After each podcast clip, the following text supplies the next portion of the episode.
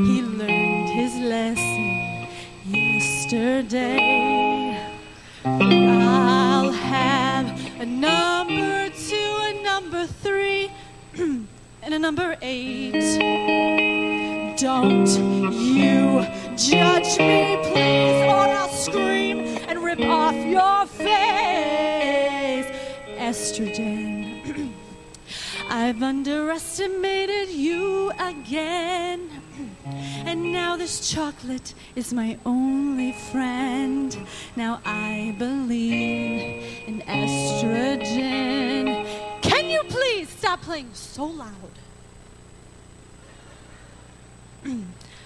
Mm, estrogen.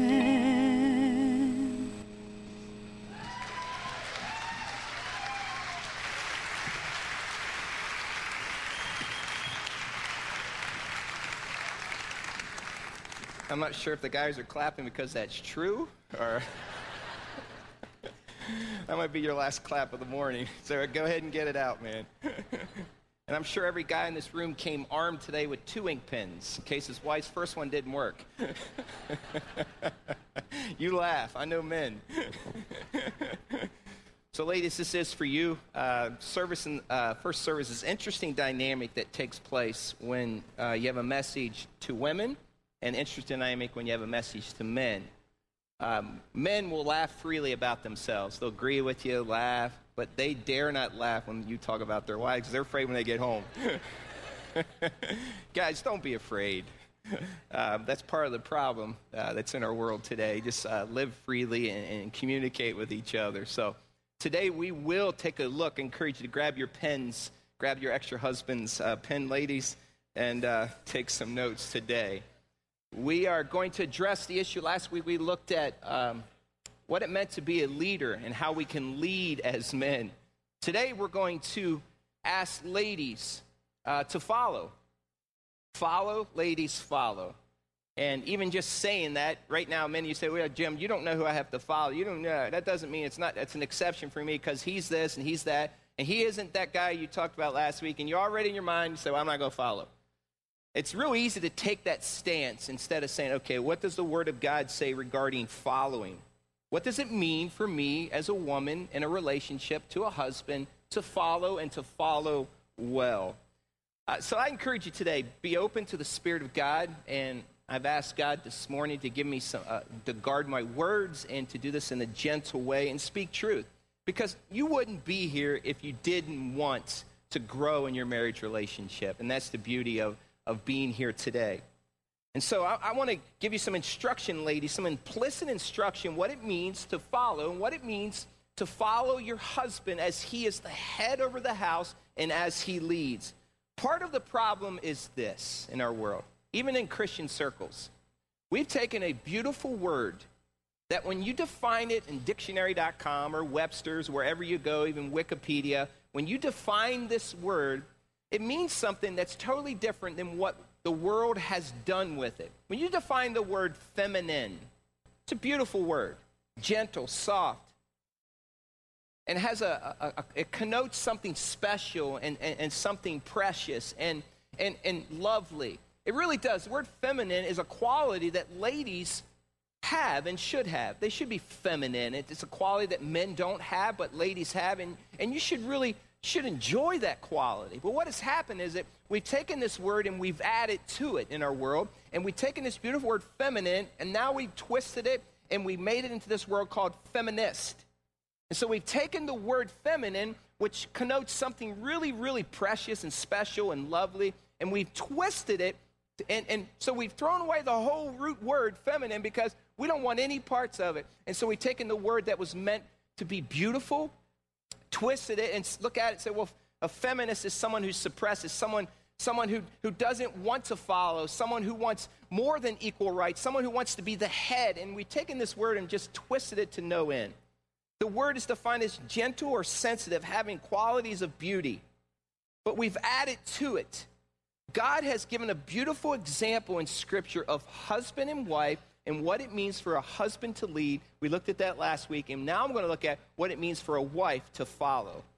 We saw last week in Genesis 2:18 and Genesis 2:24 that a woman is supposed to be a helper. She's supposed to come alongside, offer just as much to give insight. The head takes and thinks and discerns. It's a team working together. She becomes a helper. And the word of God actually says in Genesis 2:18, God said it's not good for man to be alone. In fact, you let a man alone real a long time, all by himself in a house, it's not a good thing.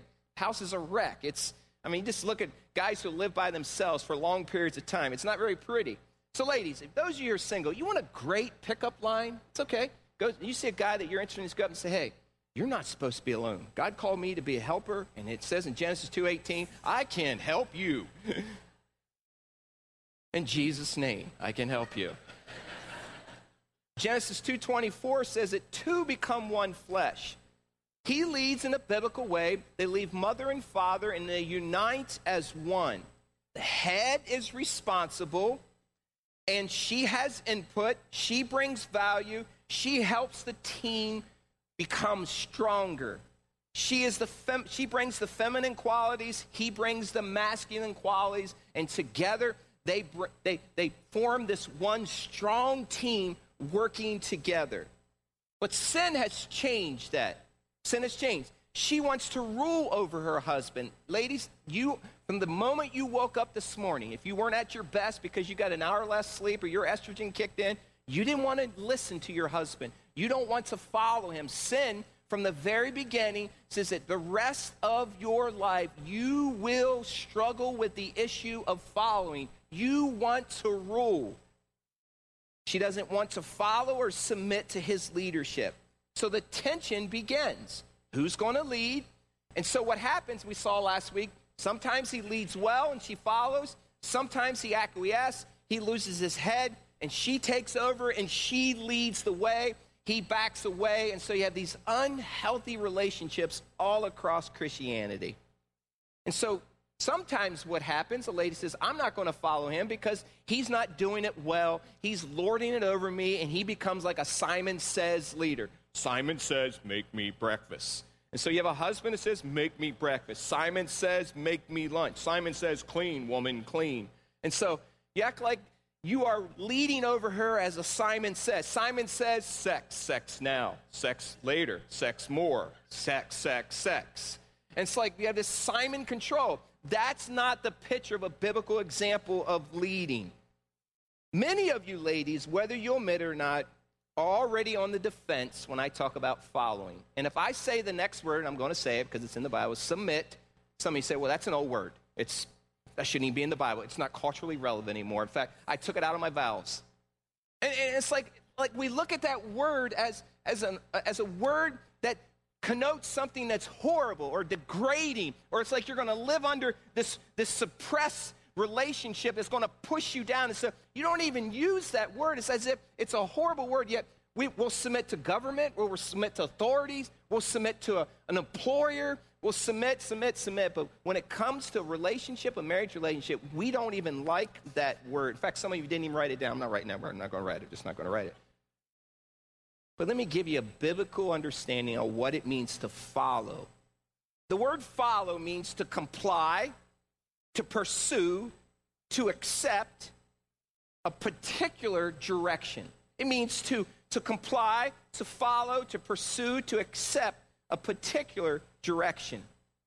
Truth be known, though, it's difficult for us or women to follow. I'm going to ask my wife to join me on the stage here, and I'm going to demonstrate uh, uh, what I, I, mean by this. In a marriage relationship, it's um, challenging for women to follow. It's challenging for Anne to follow me. Think about it. Holy cow. To follow me. But when, when a marriage works, hey, honey, how you doing? You look good today, baby. Jesus' name, amen. Let's go home.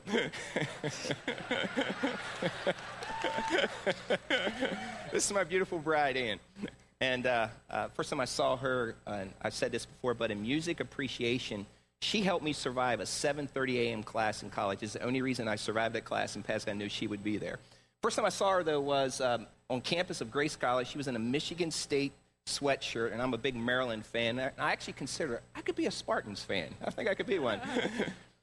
but following in a relationship, this is the picture. You're supposed to be arm in arm. You give me input. I take the input. I give you input.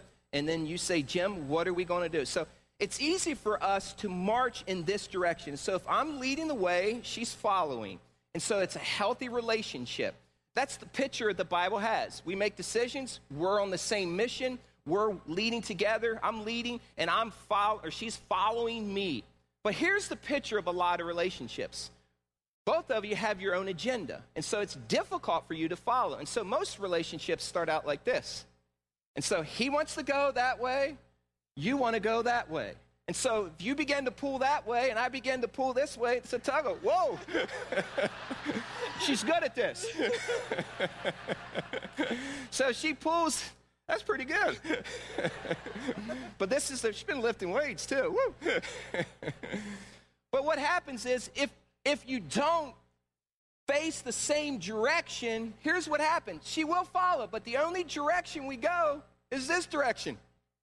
And so we spin our tracks. We're in circles. And we're not making any traction. We're not heading in, on a mission. And I'm getting dizzy eh, by the minute. But that's the picture. Can you see the difference? This is what it's not supposed to look like. This is what it's supposed to look like. Thank you, honey. That's a picture of following and leading. So, what's your marriage look like? What did it look like this morning at 8:45? What did it look like on the way here to Grace Community Church? Was your husband a good leader? How many heads of tit children did he rip up? Come on, we're going to church. We're going to worship God. You get ready. Let's go. How many husbands sat in the driveway because he was already prepared? He knew it was an hour difference and she forgot and he tooted the horn in the driveway this morning. Grab your Bibles. We're going to look at this issue of following and turn to 1 Peter chapter 3 verses 1 through 6. If you need a Bible, hold your hand up. 1 Peter chapter 3.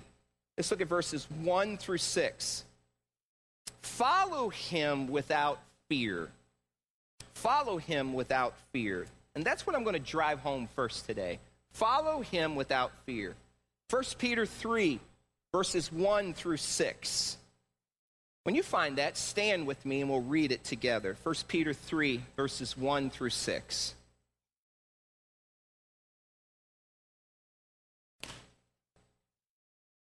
Let's read 1 Peter 3, verses 1 through 6.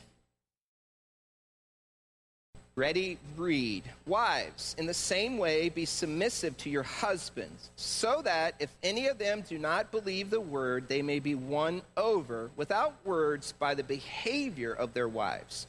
When they see the purity and reverence of your lives, your beauty should not come from outward adornment, such as braided hair and the wearing of gold and jewelry and fine clothes Instead, it should be that of your inner self, the unfading beauty of a gentle and quiet spirit, which is of great worth in God's sight.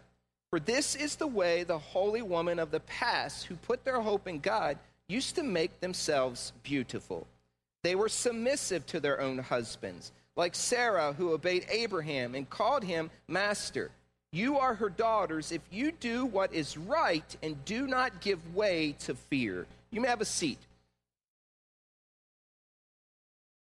Peter gives us this beautiful picture of submission. He gives us this example of a woman in the Bible in the Old Testament, Sarah. Says, Be like her. And then he, he opens up with this, this this responsibility that we have as a husband and how a wife is supposed to submit and follow him. To be quite frank, there's something magical about submission when it works well. There's just something watching a team work together, watching someone lead and the rest of the team follow and join in in that venture. Adventure. It's something beautiful about that when it works well. You can see it on, on, on athletic teams, you can see it in the workplace, and we're going to address the marriage. When a team has a leader, and this husband leads and takes input and, and values the wife that he's leading, and when they're gelling together and they're going in the same direction, you can make traction quickly and you can accomplish your mission. The word submission means to be under the authority and the guidance of the person taking you on a mission. But what happens is we want to undermine that mission, or ladies want to undermine that mission. It's like, well, I'm not going to submit, but the Word of God says that submission is a beautiful thing. In order to go on this mission, you have to come under, sub, come under, and follow and accomplish that mission. But as I opened up and showed you in the beginning, when you both have your own mission, you make no traction. You just spin in circles and you have this cycle of insanity, and sooner or later it's just going to be butting heads and you're getting nowhere. Submit has the idea of coming under a mission and saying, I will go with you, and together we'll be stronger going in the same direction. Your unsaved husband, it says, Peter says this, look back at verse 1, says, Your unsaved husband could be won over if you're in a relationship where you know Christ, you came to know Christ, and he doesn't know Christ. It says, he could actually be won over by your actions. He could come and say, Man, there must be a God. There's got to be a God if she is willing to follow behind me. And why would that be such a a, a, a, something that would catch his attention. Why would that be such a strange thing? Because it's uncommon in our world for women to naturally follow their husbands. And so if you're in a marriage relationship, that post marriage you got saved and he's unsaved, the way you live your life and your actions and following him can actually, you can win him over to the Lord because he says, wow, why would a woman do that? Because everything else in the world is saying, don't do it. It's no different for us as we have to follow under and submit to authority. It's uncommon in our world. Now, just think about this. Ladies, what might happen if you went to your husband after this service and you went to him and you said, I want to follow you well. I want to be the best wife follower that God has ever seen. I want to be the best helper that you've ever seen on planet Earth. I want to support you as the head of this marriage. I want you to know that when I'm away from you, I will speak highly of you and I will follow you and I will be your greatest confidant. If you went to your husband, by the way, first you have to pick him off the floor because he's passed out. First you have to pick him up and say, Baby, come back, come back. Serious. Pick him up.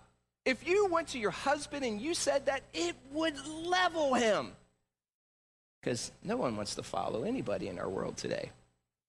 Yet, if you're willing to follow your husband and he knows you're willing to follow, something beautiful and magical happens in a relationship. It's supposed to. Because the Word of God says women submit to the mission, submission to the path that your husband is leading come alongside, make him stronger, support, and give uh, information. Submission isn't a rotten thing. The problem is, most believe, and most women believe, that if you submit your life, you will be miserable. And some of you have thought that. And right now, even the word submit, well, Jim, you don't know what it's like to submit. You, you don't submit to anything. You just beat people up. I can't beat anybody up. I mean, that's how you think. It's like it's like it's going to be miserable if you have to submit. In fact, most people's analogy that comes to mind when you think about submission is UFC or MMA fighting. It's like, put him in a hold and tap out. That's like, well, get him in a submit. It's like you think that your husband has to grab a hold of you and hold you until you can't breathe anymore until you tap, okay, baby, I'll go. That's the picture that you've put in your mind when you see the word submit. It's like it's a hor- that is a horrible thing. What husband is going to grab a hold of his wife and hold her and say, I'm going to hold you until you can't breathe, until you say, uh, Uncle? I mean, that's the picture.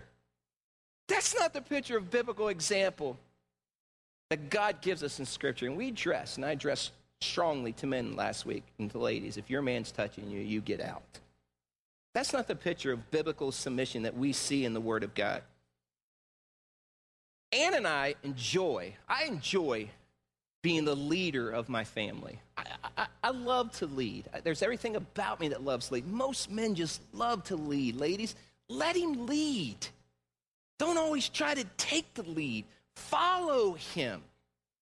You will always work better and they'll have oneness in the marriage when you are following and he is leading. See, that's the problem, though. You think you're going to be miserable if, if, if you submit. Let me give you an example. Let me give you a fresh spin on this word submission. Just recently, our phone plan with Verizon um, was under contract. The two years has come up on it, and so we're due for new phones. And I was glad because I had a BlackBerry Storm. I've taken the battery out of that thing four million times. Anybody have a BlackBerry Storm? Then you take the battery out like seven million times. It just spins and spins and spins. I was so glad to get rid of that phone. I mean, I had it down. I could do it with my eyes shut when I was talking to people, pull the back off, pop the battery out, close it back up. If you had a BlackBerry Storm, you know what I'm talking about. So it's time for a new phone contract. So I have a smartphone. Helps me be connected with Grace, and I can stay in contact, collect emails if I need to be. It's not my day off, and, and I have access. And so my wife has always had a feature phone, but never a smartphone. And she's had a desire to have a smartphone. But we've always said, because I was able to, it's a professional expense for me, that it was cared for, that it was, an, it was a luxury. And so we're headed over to Verizon on Monday to look at new phones. And so I got an, an Apple iPhone 4, which is it's a great phone. I no longer I don't even know where the battery is on it. Just it just works. It's great. So um, I'm not even going to ask for where the battery is. So anyhow, we're going over there, and Ann and I had this conversation, and, and she says, you know, I, I, would really like a smartphone. It would help me be connected, stay connected when I'm involved in areas that, that, that need my help, and stay connected with the kids. And, and so we talked about it. And so as we're talking, she said this, you know what, Jim, if we could get it for like $15 less a month for a data plan, that would be great. It would just be great if, if that could happen. And so in her mind, it was like $15 a month. It would fit into the budget. And, and so I said, well, let's, let's go take a look. So we went. We went into Verizon, walked in, and Reggie came out from behind the counter. And, uh, and so I asked him, I said, how much are the iPhones? And I said, what's a data plan cost? He said, well, it's, it's $29.99. And Ann says, you could see it, just like took her head like this, and you know. And I, I sat there and thought, you know, I thought, I looked at her and said, let's do it. I said, you've been wanting one. I said, we can make this work. Let's, let, let, let's, let's do it. And I just wanted to be generous. And she just said, no, Jim, it's, it's, it's more than what. I said, listen to me, honey. Listen to me. I lead, you follow. So she submitted in that situation. And that act of submission was a good thing. It wasn't as if she was being suppressed. I wanted to be generous to her. I wanted her. And so she said, okay. And so it's just, it was really neat as that all unfolded. Even later in the week, she, she sent me a text, said, Jim, I really love my phone. Thank you. Sometimes submission has like, it's, it's a degrading thing that you'll be miserable. But there's many times that we have an opportunity that we're responsible for the decisions. We make them. A lot of ladies don't like it. They're, they're frugal. They're, they're coupon mamas. They, they just, and so there's times, men, where we can say, let's just do it. Let's just do it. Let's bless. And so what? If you don't have uh, enough money in the tin can behind the bed, under the TV, let's do it. Even when she says we can't, I don't think so. Allow her to submit and say, I will lead. We're going to do it. Submission has all forms. It doesn't always have this ugly, miserable form that the feminists say that it should have. I'm intrigued by this passage because when I get to the end of this passage, we give an example. It says you can win them over with, tells you how to dress. We're going to talk about that more in the series. But then you get to verse 5 and 6. When I get to verse 5 and 6, there's a part of me that says, What? Look at verse 5 again. It says this For this is the way holy women of the past who put their hope in God used to make themselves beautiful. Then he says this they were submissive to their own what? husbands, like whom? Sarah, who obeyed Abraham and called him her master. You are her what? Daughters, if you do what is what? Right, and do not give way to what? Fear. Okay, pull away. Sarah. Now, now, I'm not the brightest guy on the block, but I know my Old Testament history. Sarah, you're telling me, Peter, that you want my daughter Hannah, and you want my wife Anne, and you want women who are Christ followers. That's the example you get out of the Old Testament? Now, back up to Sarah a little bit. Sarah was the same woman who let her husband Abraham lie to a king and say that she was his sister. And so they went before the king, and Abraham looks at the king and says, Yeah, that's my sister. And he was married to her. And he was so that he could get favor in his eyes and get uh, an advantage in the eyes of the king. She let that happen twice. I'm like, well, why in the world would I? I don't, I don't, Hannah, I don't want you to lie. And I don't want you to be like Sarah. Wait a minute, Peter, what are you saying here? Then think about this.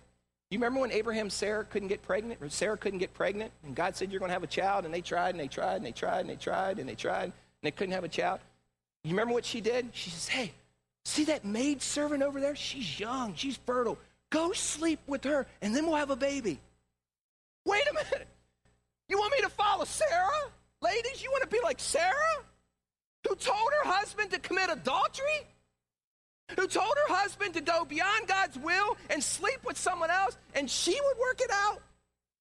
You want me to be like her? And I, I got to admit, when I look at it, it's like, whoa, wait a minute. Uh, God, are you sure? That, was there, like, are there some words that are missing here in the Greek? But then I, after I began to look at this, here's why I believe. Here's why we can look at Sarah and you can be a daughter of Sarah and look at her example because she wasn't perfect. Truth be known, neither are you and I. Truth be known that she had some moments in her relationship with God and her husband where it wasn't very pretty. But if you look at the overall pattern of her life, she repented. She did what God wanted her to do. And when God made her pregnant, she laughed about it. A lot of women laugh about crazy things like that. I mean, when she gave birth to the baby at Greencroft, they laughed. There it was. I mean, she said, Okay, God, if you're into this, I'm into this. And so the overall pattern of her life was faithfulness. And so he says, Be like Sarah.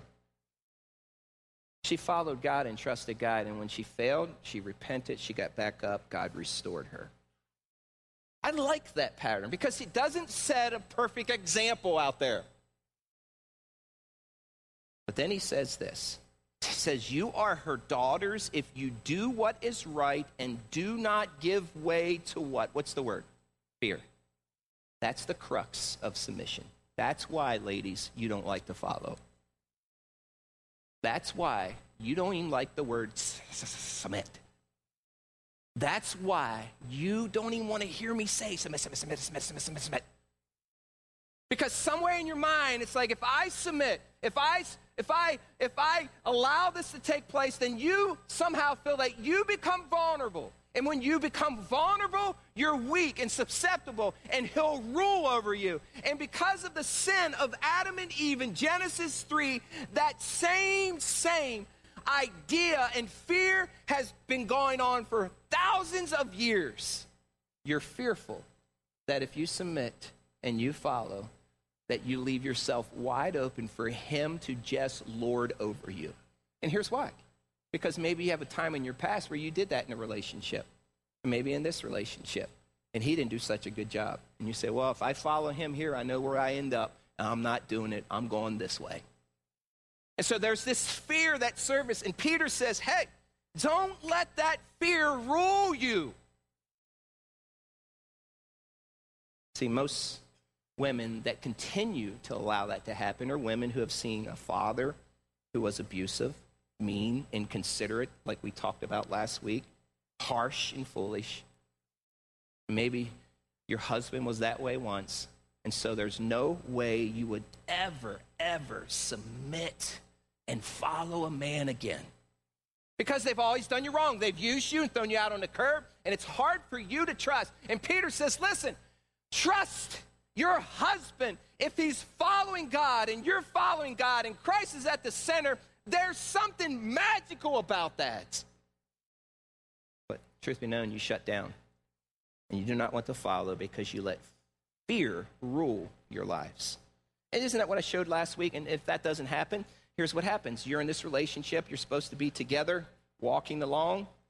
He's supposed to be leading, you're supposed to be following, but what happens is when he's not following for a variety of reasons, where he acquiesces and he's a coward, and, and, and, or he's a chauvinist, in this case, a coward, he loses his head, and so you become the head and you rule. You like that position. You become the head. And that's not the picture. You're supposed to follow him. The picture is you follow. You join in this journey. You, some, you come under this mission that God has placed on this relationship. And you say, Baby, with you, I'll go anywhere. That's the picture that God gives in the Bible. But fear keeps you from doing that. Ladies, live out of your faith and not your fear. God always honors faith. He longs for a husband to lead in a godly way. In many marriages, the roles have been reversed, and God will not bless. God will not bless. God will not bless. God will not bless. God will not bless. You see, here's the truth. When your husband knows you expect great things from him and you will follow him, he comes alive and it motivates him. I love when my wife Ann comes and says, Jim, I believe in you. Jim, I think, I think you can do it. It's like, it's like his stuff comes out of me. Woo! It's like been laying dormant. All she has to do is say, I'm going to follow you and we're going to accomplish the world together in Jesus' name. Let's go, baby. Let's go. Where we go? Let's go. And when you speak that into your man, into your husband, instead of always criticizing what all he's doing wrong, when you pour into him, instead of operating out of fear and saying, I'm going in the opposite direction, when you go to your man and says, I believe in you and I expect great things from you, and so does God, and I know you can do it, and we're going to conquer the world. Guys, am I right about that? You come alive when your wife speaks to you that way. Short and sweet is this I'm following. Just a reminder the husband is the head of the family, government is above him, God is above him. So, you might say, well, Pastor Jim, I can't follow my husband. He wants to lead me into sin. Listen, I'm not telling you to follow your husband into sin. If he's doing something that breaks the authorities of the law and he's asking you to join in that journey, don't go there. You can say, no, I'm not going to do it. That's anti God.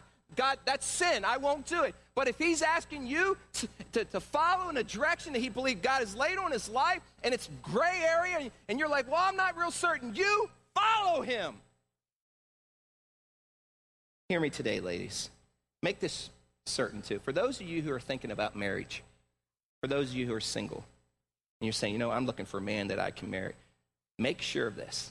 Make sure you agree with the direction of his life before you get married. Okay, here's why. I've had many people that I've sat with and talked to. It's like they come and they say, Well, when we dated, he never told me he wanted to go to Africa and eat June bugs under a tent. He didn't tell me that. He just said he loves me. Now he wants to take the kids. He wants to put us on the other side of the world, and your estrogen kicks in. It's like, I'm not sure I want to go on that mission. Guess what? It's too late.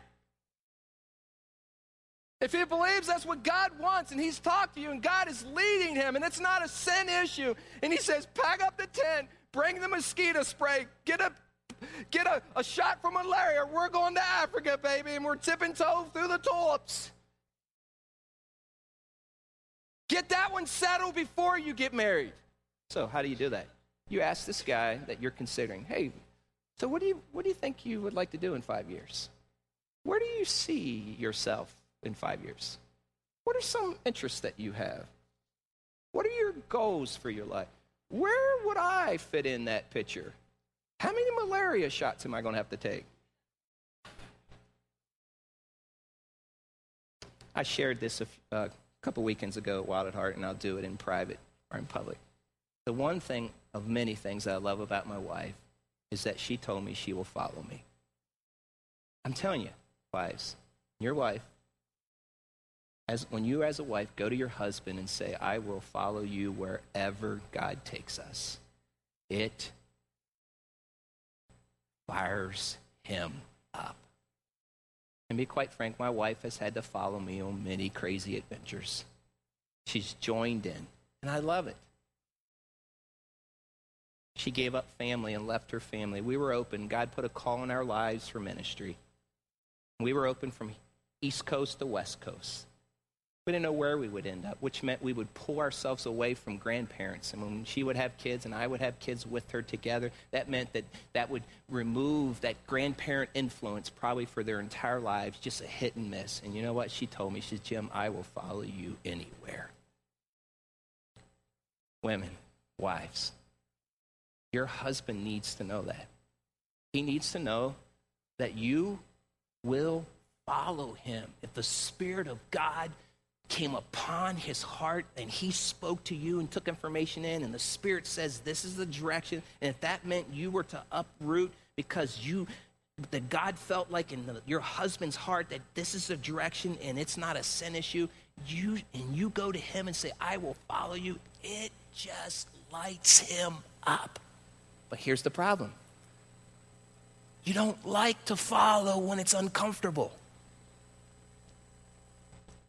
so the Word of God gives us an example to submit, to follow, to follow after them. So, ladies, make sure you follow and follow well. Secondly, speak well of him when you follow him. Let, let me speak for men today. Your man wants to know, your man wants to know that he has what it takes. And your man wants to know that you think in your mind that he is a champion. Your man wants to know and think that you think that he is the gladiator. He does, he does. He won't admit that to you, but I'll admit it for him. He needs you. He won't tell you that, but he does. Even the Word of God says he'd be a sad, all alone boy if he had to call marriage on his life. He needs help. He won't tell you he needs help, but the Word of God says he needs a helper, but he won't tell you that. He needs you. A man goes to his wife to offer his strength. He does not go to her to get it. Now, think through that a second. He needs to be validated regularly. He needs to know that you believe that he is the champion. He needs to know that you love him. He doesn't need you to remind him how much he does wrong. He doesn't need to you to remind him if he did this, it would be better. Or if he did that, things would be better. He doesn't need this barrage of why he should be doing other things. All he needs to know is that you love him and that you will follow him. He wants to believe that he has what it takes. Your words will make or break your marriage. In fact, Ephesians 5:33 says it this way: Wives, you must, the word must, respect your husbands. You've heard me say this before. It's real easy for us to say we must show unconditional love. Everyone understands that. Well, they deserve unconditional love. They deserve unconditional love. They deserve unconditional. It's okay for us to give unconditional love. It's like we don't have a problem with that. But when we say give unconditional respect, wives are, wait a minute, he didn't earn it. I said, wait a minute, there's nothing about earning here. The Word of God says you must respect. And when you do, though, ladies, in a gentle, kind way, and He's leading, it makes Him come alive and it makes Him want to be more Christ like. You must be the primary source of telling him he's the man. You must encourage your leader with your words in private and in public. That means in prayer circles, even with your friends and ladies. That means in prayer meetings that you don't raise your hand and say, My husband, he needs prayer. He's really failing, and I wish he was more like.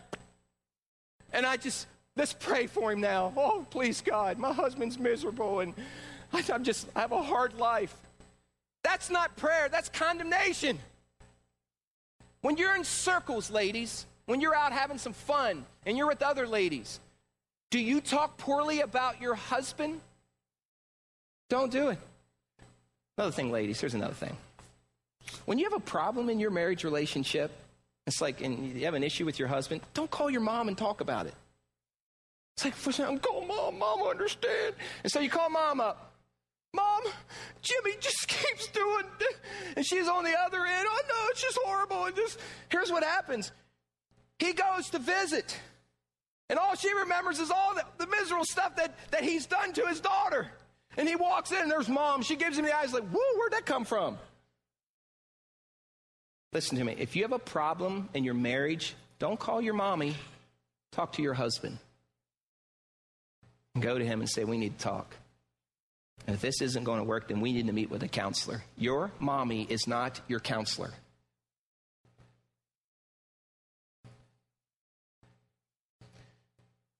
I have seen great men with great potential just dry up because of a nagging, complaining, gossiping wife.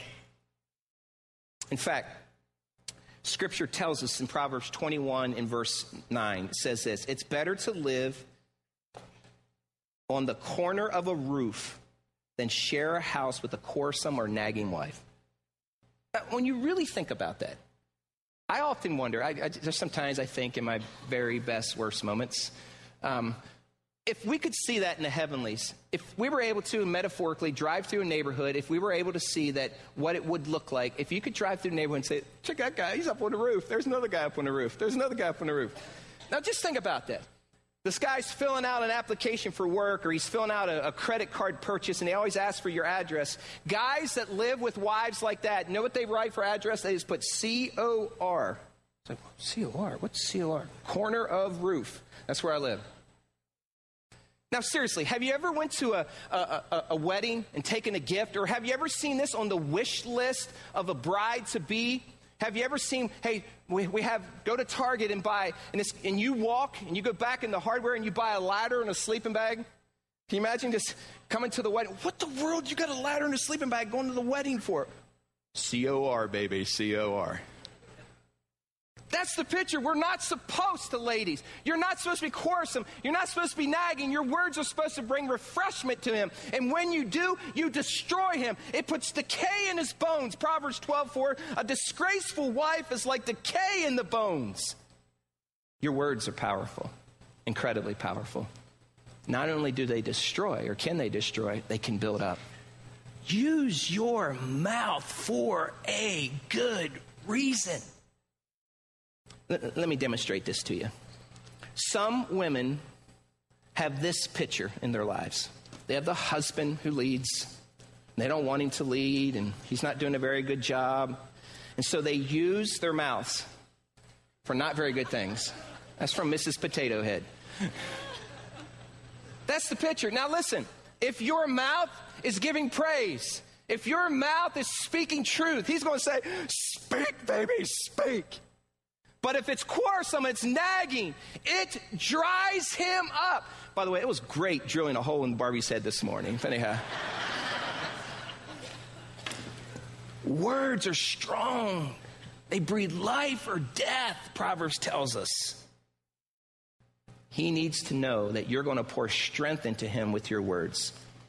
He needs to know that you believe in him. He doesn't need you to emasculate him and to cut off his manhood. If you do it enough, he becomes domesticated and tame, and his wild heart dies. The church is loaded with men who have had wives who have berated their husbands, who have, who have taken the lead, who, who walk above and serve and aren't willing to, to be on this submission path that he wants to go on. And so you have these dried up men who have this wild heart or heart in them that's just went away and they're tame and domesticated, and the women love it. Listen, that's not the picture of the Word of God. You see, you have been cursed with, the, with sin that says, I want to rule over him.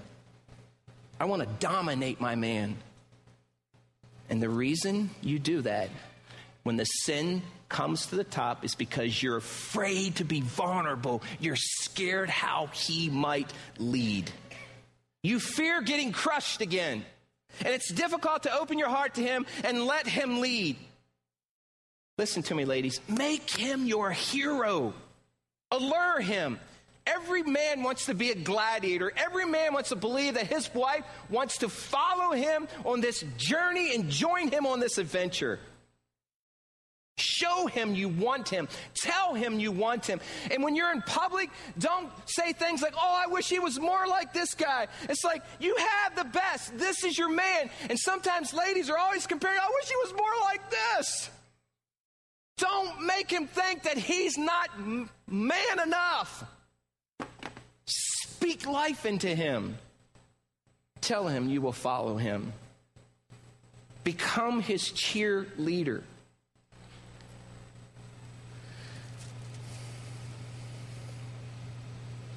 Two things happens, ladies. Two things happens to you. When you decide to give into your flesh, and when you decide to walk in the path of sin instead of following your man, you default to two kinds of following. One is domineering. You just take the lead. You, you, dom, you want to dominate over your husband. The other thing that happens to you when you default is you become desolate. You become a doormat. And so we have all these ladies who won't follow in a, in a, way that Christ wants. And so they default two different directions. Last week we saw men, they go chauvinist and they go cowardice. Now you have ladies, they go, they go domineering or they go desolate. And so how does that unfold? What does that look like? When you do what you shouldn't do, how does that unfold? Are there areas when I read through these metaphors of women, will there be areas you say, wow, I, I got to do a better job? What does a dominating woman look like? Or how about nagging Nancy? She points out every fault. The husbands are henpecked, and junior high boys could beat them up and steal their lunch. Their husbands carry barf bags because they're nauseous all the time of hearing the nagging. Every man rolls their eyes when she walks into the room and cheers when she leaves. Every man picks up the Cheetos and puts his feet back on the coffee table when she walks out. She just nags, nags, nags, nags, nags, and she gets her way. She dominates the relationship. She wants to lead, and she'll nag him until he goes to COR. Then you have Mary, the manipulator. She wants to tame her man. You use everything under the sun to get your way. You take his Jeep and you sell it. You show him how he is constantly at fault, even if he isn't. You don't let him ride his motorcycle anymore because he should sell it and pay for the child's education. You make your husband pee sitting down. Because he dare not splash in the bathroom. You can be mean. That's funny. You can be mean, angry, and you can cuss with the best sailor that's ever lived. Your children have learned to say, Yes, mama, yes, mama, yes, mama. Then you have Kathy, the controller. They don't trust anyone. They drive their husbands everywhere. They run the house with an iron fist. They don't ask for help in the kitchen because no one could do it as well as you can. They suggest different routes when the husband is driving. They tell him to turn here and turn there, and you're about to blow a fuse. They find validation through their kids' accomplishments. And they have these bumper stickers all over the back of their vehicles that says, My child was student of the month at Chamberlain Elementary. Then you have the other dominating lady. I wear the pants in the family, Priscilla. She literally wears Levi 505s with a flannel shirt. The husband sits in the corner, falling asleep with the vacuum hose. He sleeps with Dora the Explorer doll. She makes all the decisions. She sends in the message I do not need you. She is no longer soft and gentle. And she watches her boys play baseball. She chews tobacco with the men and spits. But she is I wear the pants in the family Priscilla. Then you have holding out till I want what I want, till I get what I want, Harriet. She uses sex to get her way.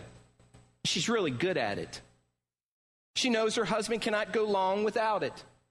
Yet their sex doesn't last longer than a bull rider at a rodeo. Sex is a dog bone she gives her husband if he's a good little boy. Then you wonder why your husband becomes distant and quiet and aloof as a leader. Your marriage gets destroyed by a woman at work, a woman in the, the recreation, a woman at the gym, a woman across the street because this woman shows him attention and says, Wow, you're something else. You make him feel like he has nothing to offer you. Then you have desolate women who go the opposite direction. You have needy Nellie.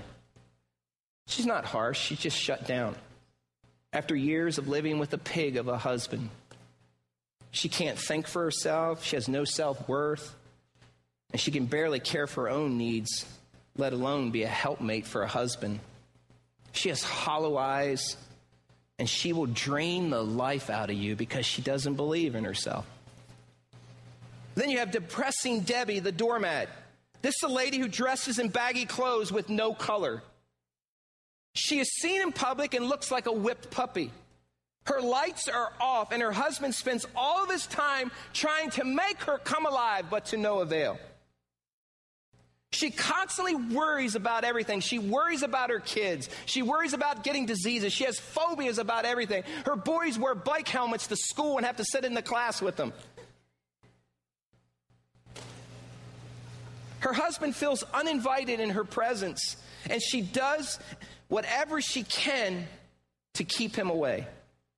He no longer has someone to share his victories with, no one to cheer him on. The husband begins to die a slow, slow, slow death. Then you have nothing here for you, Heidi. This woman who never had a father in her life to tell her that she was beautiful. She just goes through the motions. She gets married because she knows that it'll help feed the kids and put a roof over her head. She lets men use her because of sex, because she really feels useless. But it gets her another meal, it provides for her. She doesn't have to work if she finds a man. She could be the most beautiful woman in the world, but when she looks in the mirror, she doesn't see it. She marries loser men and lets them rule over her. And then you have religious Robin. She hides in her prayers. She is always doing good works for others. She's tired and worn out, though. Her heart is shut down, and she memorizes scripture and is quick to serve everywhere and point out all the reasons why her kids would never be part of this group because she needs to teach them. She needs to be the authority. She needs to protect them. She controls every environment that her family would ever be in. Her kids are followers of her, yet her heart for God is cold, even though she does all these other things. She shuts her husband out with her Bible and the nod of her head. On the outside, everyone wants to be her, but at home, no one can stand her. Then you have makeup Martha. This is the woman that, that dresses with fashion. She wears makeup and the newest shoes. She smiles. Her kids are dressed in impeccable ways. She signs them up for every extracurricular activity on planet Earth. And when she looks in the mirror, she sees failure, she sees ugly, she sees fat, which turns to eating disorders. She thinks she isn't pretty enough for her husband, so she could never meet his needs sexually. She spends her time watching The Bachelor. Every other man looks at her and says, Wow, you got quite a wife. And yet he is dying from lack of attention. She maxes out the credit card and she's shopper the month at QVC. And then you have the true followers, ladies, who looks at their man and their husband and says, You the man. I love you. She puts great expectations on him. She says, I need you. I need your strength. I believe in you. Let me complete you. I will follow you and cheer you on anywhere. I'm in it for the long haul, so take a good look. I'm with you till death parts us. I respect you. Let's advance the kingdom of God in a forceful way, and let's take back ground that Satan has stolen from us in this marriage. That's what your husband needs and longs for. And if you give that to him and he gives his leadership to you, it is incredible. Lord, help us.